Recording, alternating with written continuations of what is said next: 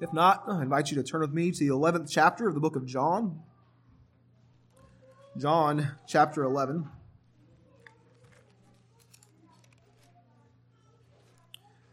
I have good news and I have bad news for those who like short sermons. The good news is that one of our key verses this morning is the shortest verses in the Scriptures, verse 35. The bad news is that we're going to read 46 verses to get there. So y'all have to bear with me here in John chapter 11. The Scriptures read, "Now a certain man was sick, named Lazarus of Bethany, the town of Mary and her sister Martha. It was that Mary which anointed the Lord with ointment and wiped his feet with her hair, whose brother Lazarus was sick. Therefore his sisters sent unto him, saying, Lord, behold, he whom thou lovest is sick. When Jesus heard that, he said, This sickness is not unto death, but for the glory of God, that the Son of God might be glorified thereby. Now Jesus loved Martha and her sister and Lazarus. And when he had heard, therefore, that he was sick, he abode, or he stayed 2 days still in the same place where he was. Then after that, saith he to his disciples, Let us go into Judea again. And his disciples say unto him, Master, the Jews of late have sought to stone thee, and goest thou thither again? Jesus answered, and he said, Are there not 12 hours in the day? If any man walk in the day, he stumbleth not, because he seeth the light of this world. But if a man walk in the night, he stumbleth, because there is no light in him. These things said he, and after that he saith unto him, Our friend Lazarus sleepeth, but I go that I may awake him out of sleep. Then said his disciples, Lord, if he sleep, he shall do well. Howbeit Jesus spake of his death, but they thought that he had spoken of taking of rest and sleep." Let me stop just there to clarify a few things that we've read in the Scriptures so far. We have read that Jesus has learned, someone has been sent to him and has told him that his friend Lazarus, the brother of Mary and Martha, that he loves this family and has loved them very much, that their brother is sick, that Lazarus is sick even unto death. And Jesus heard this, and no doubt he is moved in his spirit towards them out of a love and out of a compassion towards them. We see in verse 5 that John writes that now Jesus loved Martha and her sister and Lazarus. But he still waited for 2 days before he began the journey to reach them in Bethany. Now, in doing so, we see that he did give some sort of message for that messenger to return with. We see in verse 4 where he says that this sickness is not unto death, but for the glory of God, the Son of God might be glorified thereby. We see that Jesus is telling the messenger to return to Mary and Martha that there is some purpose to this sickness, that Lazarus being sick even unto death is that it might be to the glory of God. And then there is something there that's been said that it is not unto death, that Lazarus indeed would not be dead as we would know it, but instead that he would be alive. A little foreshadowing as we look ahead to the miracle that Jesus wrought here in the 11th chapter of the book of John. So he says to his disciples, let us go into Judea again. And his disciples say, listen, Master, we've seen how the Jews have been seeking for a way that they might take hold of you and to stone you or to kill you. Are you sure that we should be going again into Judea? And Jesus answers, and he answers in a type of a parable as it would be, or some lesson, when he says that, are there not 12 hours in the day?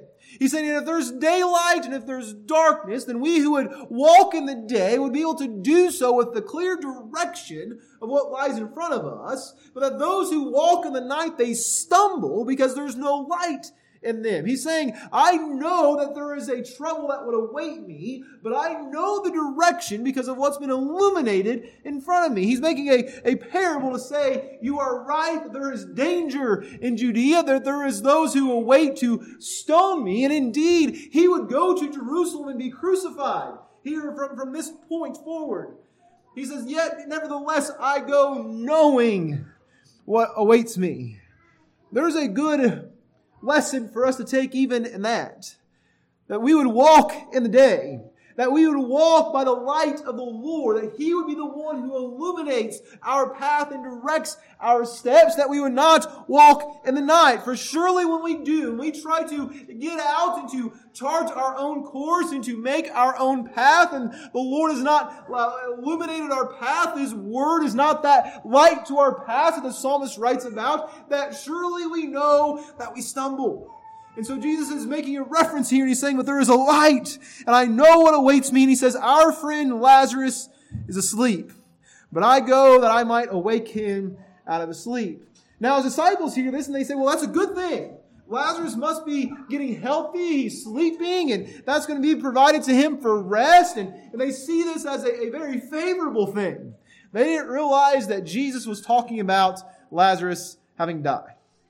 And so I want to note a couple things here. Is that Jesus had waited 2 days from the time that the messenger had told him that Lazarus was sick until the time that they left. And there are different scholars who would argue about what point Lazarus died. But I seem to consider, at least in my own point of view, that it was in this time when Jesus said now that Lazarus was asleep, that Lazarus had not died when the messenger came to Jesus, but here 2 days later when Jesus left to go. Now, when Jesus leaves to go to Jerusalem, let me get to that thought in a second. Let's keep reading. Because verse 14 says, Jesus said unto them plainly, Lazarus is dead.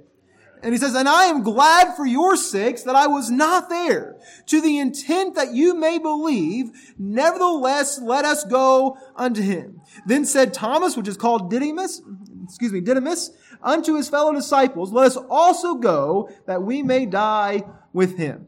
And so we see that Jesus finally says plainly, Lazarus is not asleep, but he has in fact died. And He says, let us go unto him. And Thomas says to the other disciples, let us go that we may die with him. Now some have questioned what Thomas meant when he said that we may go and die with him. Some have said that the disciples also had a love for Lazarus, and so they wanted to go and be there. But others will say that it was because of the danger that awaited Christ in Judea. And so Thomas was referring to let us go, that if this danger would come upon Jesus, that it would come upon us too. Whatever the thought would be there from Thomas, the point is that Jesus plainly says that Lazarus is dead.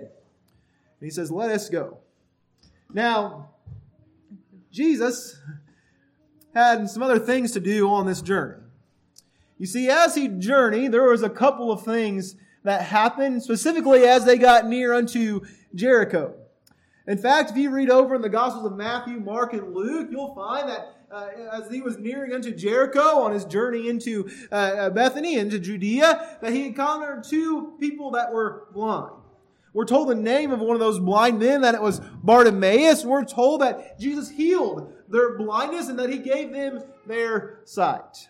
But not only so, we're told about an encounter with a short man of stature that climbed up into a sycamore tree that he might be able to see Jesus.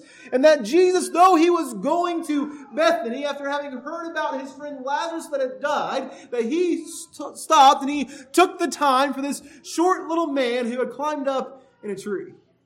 It seemed as if Jesus wasn't in a big hurry to get to Bethany.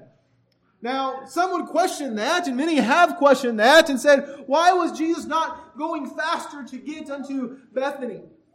But clearly we see the benefit to these men who received their sight, and to Zacchaeus, who we see having been saved that day. And so we would look and we'd say, there were good things happening even as Jesus tarried. But Jesus told us the purpose of all of this. Did you catch it? The first purpose that He gives to us is in verse 4, that this sickness is not unto death, but it is for the glory of God. That He would provide a miracle that would be of such impact that, yes, it would be the cause that would spur ultimately His crucifixion, as it would become such a blasphemous and controversial and scandalous charge against Him that would lead to His arrest.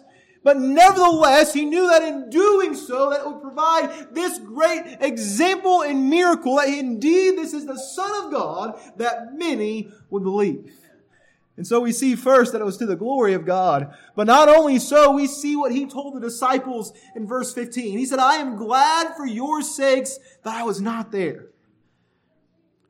He said, to the intent that you may believe, nevertheless, let us go unto him.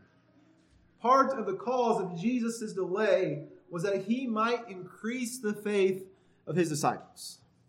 Now, I know that there has been a lot that has been remarked and said about this account. There's a song that we sing sometimes about even when Jesus is 4 days late, that he's still on time. And we remark about the timing of our Lord and how God's timing is his timing. And we have to be patient and we have to wait on the Lord. And all of that is very true. But I think oftentimes what happens when we're considering that, we are trying to help our patience, that we be looking for the outcome. And what we fail to realize is that patience that we are made to endure for a season, that it too has a purpose. That it's not just that we might learn patience or that we might be able to have that outcome in God's time, but that our faithfulness will be tested and tried and be made to increase. That our unbelief, when it is put to the test of having to endure some long season of waiting for the answer of the Lord, wondering when His answer will come, that our faithfulness would grow. That's what Jesus told His disciples. He said, yes, it is that this miracle might be wrought to the glory of God, but it is also that your faith might increase. You see, the disciples, they had seen Jesus do a lot of things, hadn't they? They had seen Jesus give sight to those that were blind. They had seen lame men made to get up and to walk. They had seen Him walk on water. They had seen the miracle of the fishes and the bread. They had been told to let down their nets after a night of catching nothing and brought up more than their boat could handle. They had seen all these miracles of the Lord. Yet there was still more growing to do in their faith. And Jesus said, I have tarried. He said, I'm glad that I wasn't there. He said, for me, curing this man of his illness, you have already witnessed that, and it would have probably been of no great thing. I want you to consider that for a second in your life. The things that you have seen God wrought, the miracles, the things that God has performed, that you are left rejoicing, knowing that what has happened could have only been done by the hand of God.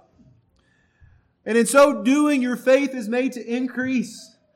And yet you're taken or put to the next test. You are found in the next valley. You are going through some trial even right now. And those things that you have seen God do time and time again, yes, they have brought you to the place of faith that you have right now. But in the midst of that valley, in the midst of that darkness, in the midst of that storm, oftentimes all of those things that have been wrought to bring your faithfulness to where it is right now, you are still left wondering and maybe even questioning, God, where are you?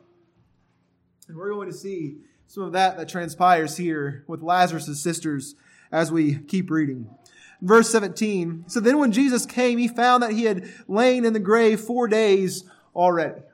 So by the time that Jesus gets there, Lazarus has been dead for 4 days and has been in the grave for 4 days.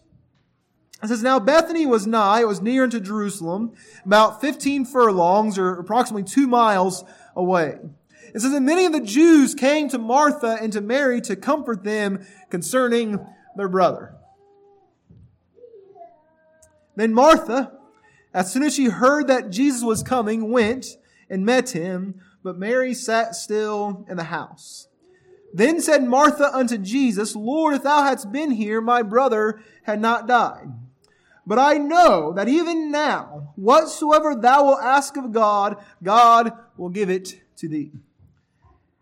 Jesus saith unto her, thy brother shall rise again. And Martha saith unto him, I know that he shall rise again in the resurrection at the last day. And Jesus saith unto her, I am the resurrection and the life. He that believeth in me, though he were dead, yet shall he live. And whosoever liveth and believeth in me shall never die. Believest thou this? Martha responded, she said unto him, Yea, Lord, I believe that thou art the Christ, the Son of God, which should come into the world. And when she had so said, she went her way and called Mary, her sister, secretly, saying, The Master is come and calleth for thee. So Martha has come to Jesus. She's left Mary. She had word that Jesus was approaching unto Bethany. So she goes out and she meets him there and she has this discourse. And we see the faithfulness of Martha in the Lord. She says first, she says, Jesus, if you had been here, my brother would not have died. She had a faithfulness that was to the point of certainty that if Jesus had been there before Lazarus had died, if Jesus had been there 5 days ago, that Lazarus would still be alive because of her belief that Jesus could heal him. And so she had a certain faith.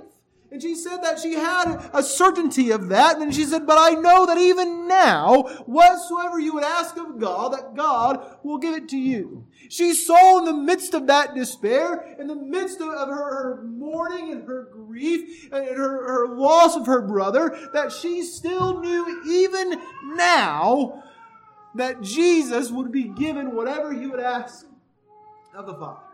Sure, her faith was still increased, wasn't it? And so Jesus said unto her, Thy brother shall rise again. And Martha again displays her faithfulness. She said, I know that he shall rise again in the resurrection at the last day. And Jesus responds and gives one of those great I am statements that are found in the book of John when he says, I am the resurrection and that I am the life. He is revealing his deity. He's revealing that he is God when he says these things. And we know indeed that those who are born again in Christ Jesus, they find a newness to life, don't we? Isn't that what baptism exemplifies? That though we were dead in our trespasses and sin, that we've been raised to walk in the newness of life. Jesus is indeed the resurrection. And he displays that and he states that clearly unto Martha. And she is trying to reveal to her, yes, my resurrection is not just that at the last day that there would be the great resurrection of the saints of God, but that there is a resurrection that awaits all those that would place their faith and trust in me, that there is a newness of life that he would provide. Do you believe that? Let me ask it a different way. Do you believe that even now? I love how Martha said that to the Lord. She said, even now. I think sometimes we are made to places where we have faith that sometimes it would be of such greatness that we stand to reason there is nothing that could shake or displace us in our trust of the Lord. Yet the question is, when it seems that the storm around us is too great, will our faith still stand even now? And we see that in Martha. Yet nevertheless, Jesus reveals to her that he is the resurrection and the life, that though he were dead, yet shall he live. And she says that she believes that he is the Christ, the Son of the living God. She goes her way and she comes to Mary and she says that the Master is come and calleth for thee. And in verse 29, it says, as soon as she heard that, she arose quickly. As soon as Mary heard that, she arose quickly and she came unto Jesus.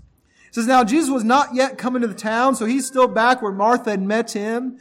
And the Jews which were with her in the house and comforted her, when they saw Mary that she rose up hastily, or rose up quickly, they went out and they followed her, saying, she goes into the grave to weep there. So they see that Martha comes in and privately or secretly tells Mary that Jesus has called for her. And we see Mary get up, and those Jews that are with her, they believe she's going to the grave to mourn. But then we see Mary comes to Jesus and sees him, and she falls down on his feet in verse 32 and says unto him, Lord, if thou hadst been here, my brother had not died. We see Mary's faithfulness. And when Jesus therefore saw her weeping, and the Jews also weeping, which came with her, he groaned in the spirit, and he was troubled. And he said, Where have you laid him? And they said unto him, Lord, come and see. And Jesus wept. Then said the Jews, Behold, how he loved him. And some of them said, Could not this man which opened the eyes of the blind have caused that even this man should not have died? And verse 38 said, Jesus therefore again groaning in himself cometh to the grave. It was a cave, and a stone lay upon it. We see a anguish, a groaning that is taking place in Jesus. So much so that he is moved to tears, and he is weeping. And those Jews that saw him weeping, they stated that he was weeping. They believed he was weeping because of his friend who had died. Now I want to ask you, why was Jesus weeping? That's a question that many folks have wondered about. There was clearly some grief, some remorse, some anguish that was happening that had moved him to tears. And certainly we see in this that the personhood of Christ, that he indeed is a man who was subject to like passions as we are, that he is indeed a high priest who's been faced with the same things in life that we had faced. We know indeed that he is a man of sorrows and well acquainted with grief. We see the fulfillment of all that was described of Christ here in this short verse. But the question remains, why was he weeping? Was he weeping because his friend had died? Jesus had came, or knew 6 days earlier, 4 to 6 days earlier, depending on how you want to try to interpret that time period. He knew that he was going to resurrect Lazarus. He knew that his death was only temporary. Remember, he said to his disciples, he's but asleep and I go to wake him up. I'm going to say something about that here in a minute. And so why was Jesus weeping? There are various things that grieve us in life. We experience death of loved ones, and I'm sure all of you have probably experienced that. And indeed, we are met with great grief and mourning when we lose parents, when we lose children, when we lose brothers and sisters and grandparents and those that we hold fondly and dearly in our hearts, and we're made to grieve and to mourn. And I want you to know, Scripture teaches us to grieve. Scripture teaches us to mourn, that it is right that we would do those things. And I want to say this, and I don't mean this by any harm of those who have held these services or been a part of these services in the past. This whole, the concept of a celebration of life, that's a new invention. Scripture teaches us about funerals, about a mourning over the death of a loved one that would be met with sackcloth and ashes and a grief. I've been to funerals here for the last several years, and while we look at them and say it is good that there is much laughter and that there is joy and fondness of memories, I tell you, my friend, there needs to be periods of grieving and a mourning. Let me go so far to say this, and some of you might question this. That's okay. But I think one of the things that ails us as a society today, as we see mental issues and things on the rise, is that we have been a society that is no longer well acquainted with grief. I was talking to someone last night who's gone through a lot of loss, has lost his father, has lost his father-in-law, has recently seen his girlfriend's parents that were tragic, or his son's girlfriend's parents were tragically killed in a car accident, and has seen all these things that would cause them to grieve. And he said unto me, he said, I haven't even had time to grieve. I thought, how awful. We need to grieve. And I want you to know it's okay and it's good to grieve. And Scripture teaches us not just to grieve, but Scripture teaches us, brothers and sisters, to weep with those who weep, to mourn with those who are mourning, and to grieve with those who are in grief. That we should be well acquainted with this, that when our brothers and our sisters are hurting, we go and we hurt alongside them. And we see that here in this passage of Scripture, don't we? Here we see the Jews who came to comfort Mary and Martha in their grief and in their hurt. And you might say, Derek, you're getting off course here a little bit. Maybe I am. But I sincerely want to encourage you, when you are going through hard times that are times of grieving, it's okay to grieve. It's okay to cry and to be sorrowful. And when you feel like you are alone and that hurt is overwhelming you, may your brothers and your sisters surround you and weep with you and mourn with you and be present with you in the midst of your grief. We are meant to encourage and strengthen one another in doing that. And so Jesus, no doubt, he had an empathy and a compassion for Mary and for Martha, and he saw their sorrow. And no doubt, I don't know if you've ever been around that, where you're made to be sorrowful as well. But certainly Jesus felt that. But I don't think his sorrowful, his weeping was just for that reason.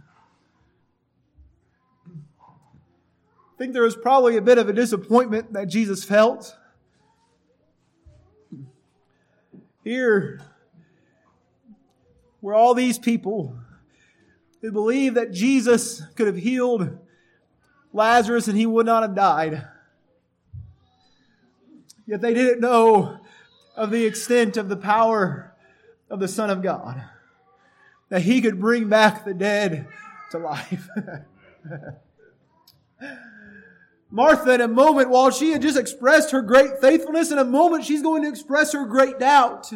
She's going to be the one who says to Jesus, He's been dead for 4 days. What do you mean that you're going to have him, to bring him back to life?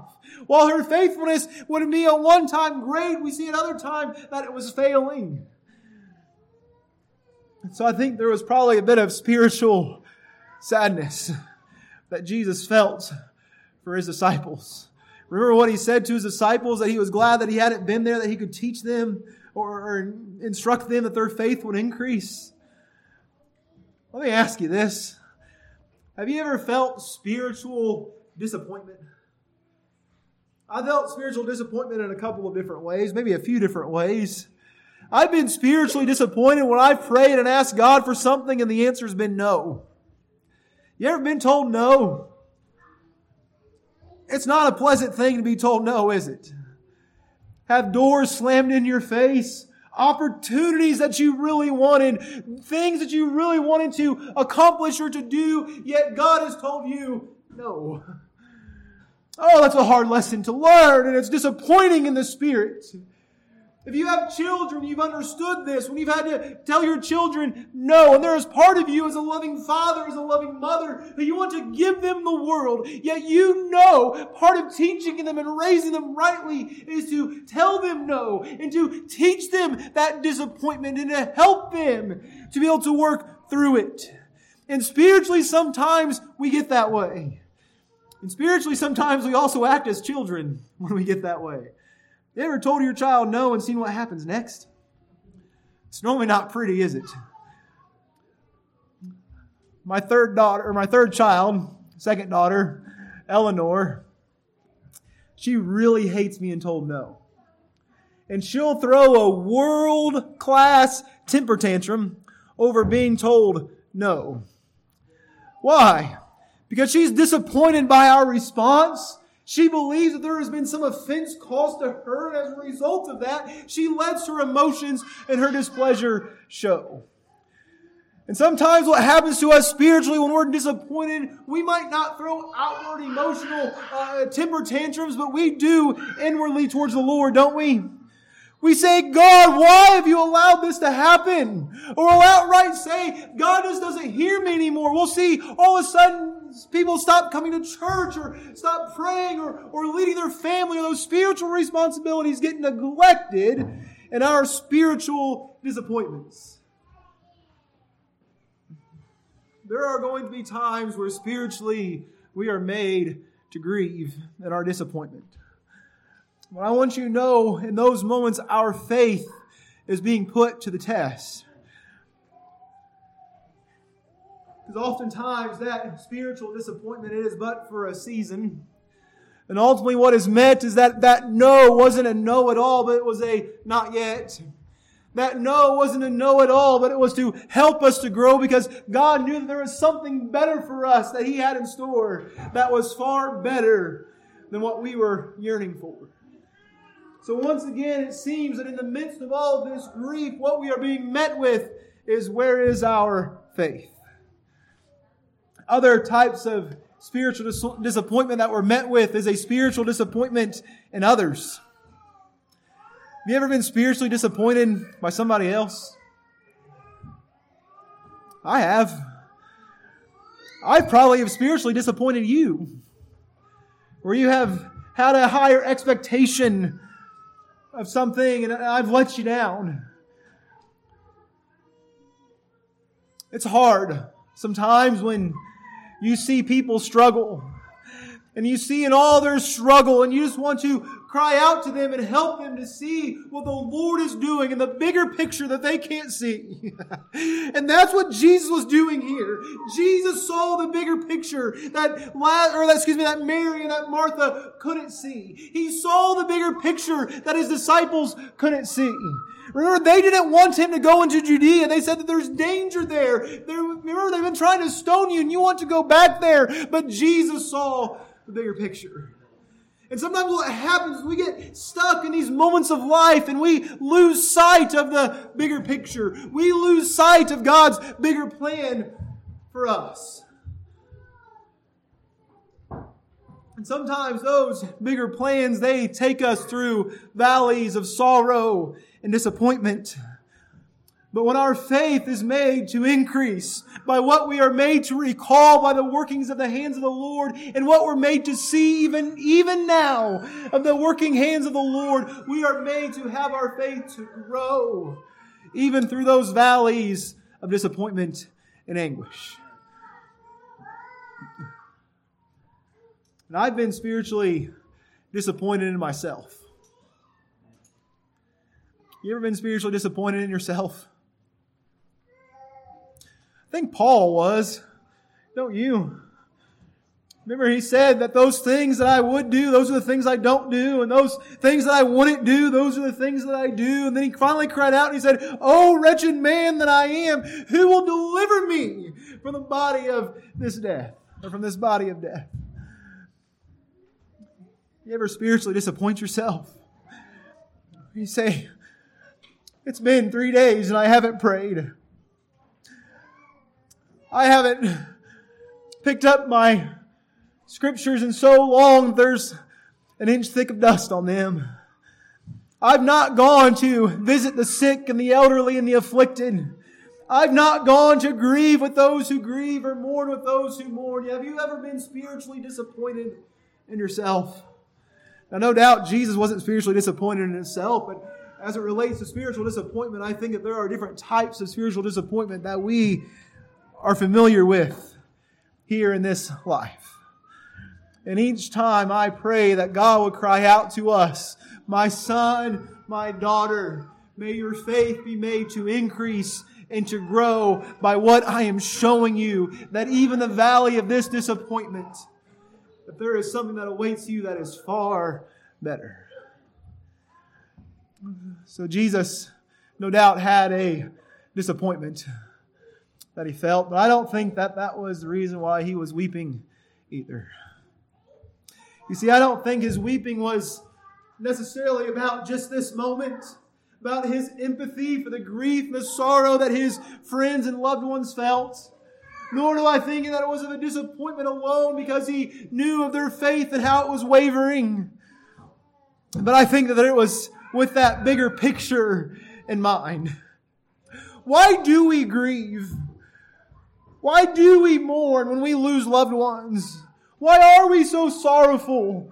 But it is that we know that we will never again see that dear loved one, that dear friend, that dear brother, that dear sister, father, mother, sister, brother. We will not see them again in this life, and it makes us very sorrowful. Death is a separation. That is what it means, and its intent is that it is to be separated from life, to be separated from this body, to be separated from each other.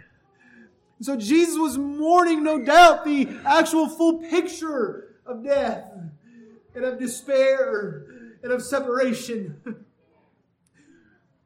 Yet, mind you, that Jesus coming into Bethany was ultimately to get to Calvary.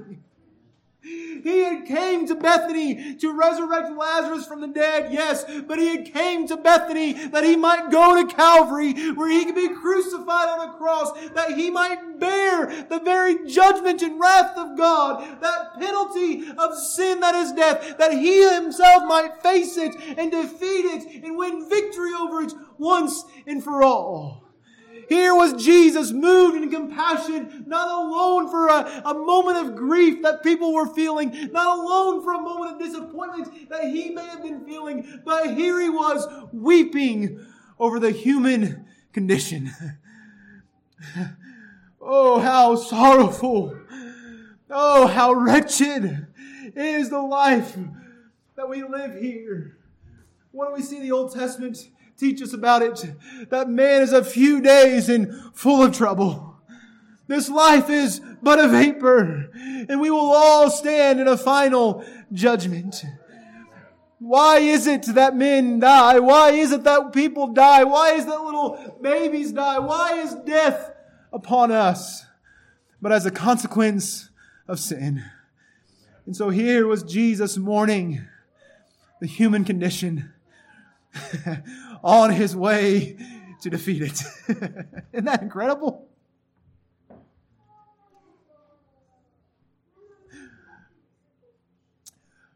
So Jesus, He witnesses the grave. The Scriptures don't say this, but it seems to maybe insinuate it a little bit, because it says that it was a tomb, and it says that there was a stone that was rolled over it. And I don't know if Jesus actually went up to it, that place or not, but I can just almost see Jesus going up and touching that stone and seeing how that grave had been sealed and how indeed Lazarus had been made to be separated from this life. Can't you just about see that? And He's examining it, and He's seeing it, and He steps back and He tells them to roll a stone.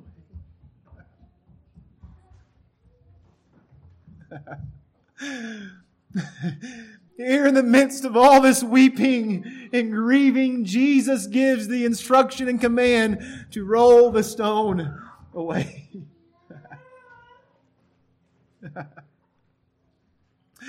I'm excited because I know what happens next. But can you imagine? I just want to put yourself there for a moment.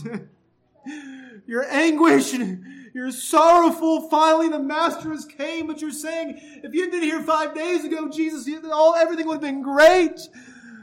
But you've tarried, and yes, we still believe that you're the Son of God. We still have a full confidence in what you're able to do. But our brother's really dead.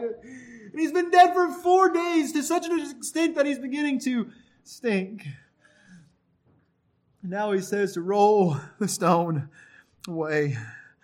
Mary, the sister of him that was dead, verse 39, saith unto Him, Lord, by this time he stinketh, for he hath been dead for 4 days. Jesus saith unto her, said I not unto thee, that if thou wouldest believe, thou shouldst see the glory of God? Then they took away the stone from the place where the dead was laid, and Jesus lifted up His eyes and said, Father, I thank Thee that Thou hast heard me, and I knew that Thou hearest me always, but because of the people which stand by I said it, that they all may believe that Thou hast sent me.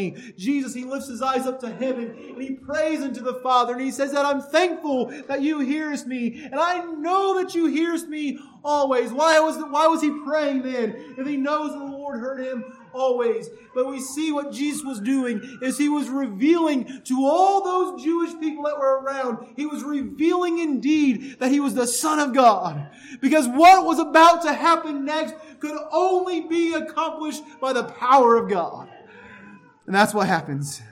It says, and when He had thus spoken, He cried with a loud voice, and He said, Lazarus, come forth. And he that was dead, he came forth, bound hand and foot with grave clothes, and his face was bound with a napkin. And Jesus said unto them, loose him and let him go. You imagine standing by in Mary and Martha's shoes. The stones rolled back. And the Master cries out to the Father. Then He cries out and He says, Lazarus, come forth. And your brother that you were certain was dead has been awakened from his sleep. And he comes out and he's covered in those grave clothes. And they loose him and they let him go. My friend, today I don't know what you're facing and I don't know what you're struggling, but I know this, that there are times where we are made to mourn and our faith is made to waver, just as Martha's was. We're made to doubt, but all at once we see the stone roll away from the door and we hear the voice of the Lord. And He comforts us and He's with us and He does far beyond what we're able to ask or to think. My hope today is that your faith will be encouraged. That when it begins to waver, when you begin to wondering, God, it's been so long. You've wavered, or you waited so long, and it seems that things are past the course of repair. They're past the course where what I've waited on, that you would come and that you would deliver. It's too late, and all hope is gone. Behold, we hear the Son of God say, roll the stone away. And comes and he prays to the Father. And the Father heard him. And Lazarus came forth. Remember what I had earlier told you? There was something I wanted to say about this idea of sleeping. It seems that the Christians picked up on that. Now that was used in the early church to describe people that had passed away. Do you remember over in 1 Corinthians, I believe it's in chapter 12. I think I have that right. I mean, it's chapter 13. Where it's talking about those who have fallen asleep. It's talking about those who had died. Yet we see the early church using that same language as having fallen asleep. Why? Because they were certain, just as we are certain, that Jesus Christ is coming back. And when He comes back, those who are dead in Christ will be resurrected to meet Him in the air. So you see, though it is that we know that those that we have loved that have gone on to be with the Lord indeed have died and are separated from us in this life, yet they only sleep.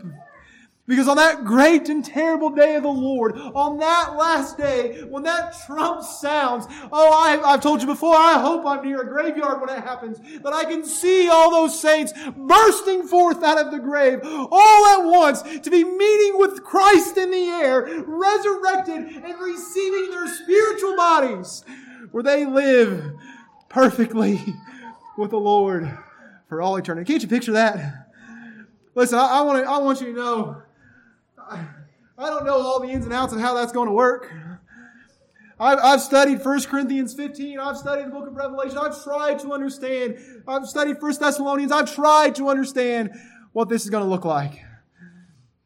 And all I'm left to know is that one day we'll see Christ face to face. My friend, I don't know what you're going through. We sing that song sometimes that Jesus knows all about our problems, knows all about our troubles, and He does. But not only does He know all about our troubles, but He knows all about our anguish and our disappointment and our despair. And when we have a master so acquainted with grief as this, we can stand confident and convinced that our weeping, that our mourning, that our grief, that our disappointment, that it's only for a moment. Until that stone is rolled away. Until Lazarus comes forth. Until we see that in whom we have believed, the one in whom we're persuaded is able to keep that which we've committed unto Him against that day. Until we see the fulfillment of that which has been promised. Isn't that what Jesus told Martha? He said, didn't I tell you that if you would wait, that you would see the glory of God? I don't know if there was any shouting that took place when Lazarus came forth, but I stand to reason there must have been. I don't know what the people's response was when they were told to loose him to let him go. But I bet that they were made to wonder as they came up to Lazarus. And can you imagine the expression on their faces when that napkin was taken off of Lazarus' face? Can you imagine the expression on Lazarus' face? Friend, I pray today that your faith will be increased. And that where you're made to doubt, that God would help you to trust Him more. Finally, I want to encourage you in this way. Martha, her faith had wavered. But it doesn't seem to me that God or that Jesus held against her wavering faith. But instead, He held up her faith when it was first strong. And there's something that I found about the Lord, is that it seems that He always holds me to the esteem of my best moments, and not to the disappointment of my worst moments. And I'm sure glad that that's the case, because there's times where I've failed the Lord to such a degree that it seems that He would be completely justified to never have any dealings with me ever again. Nevertheless, He continues to treat me and to love me as His own dear son, just as He will love you as His own dear son and His own dear daughter. I guess the account of the prodigal son is true, isn't it? That though from time to time we would be that erring child who goes astray, yet time and time again God has proved Himself not just willing but able to restore us to that right fellowship with Him. My friend today who is mourning, to who is grieving, who's disappointed, whose faith is wavering, I pray that God would help you to see those stones have been rolled away, and that your faith be made to increase. May God bless you in your heart.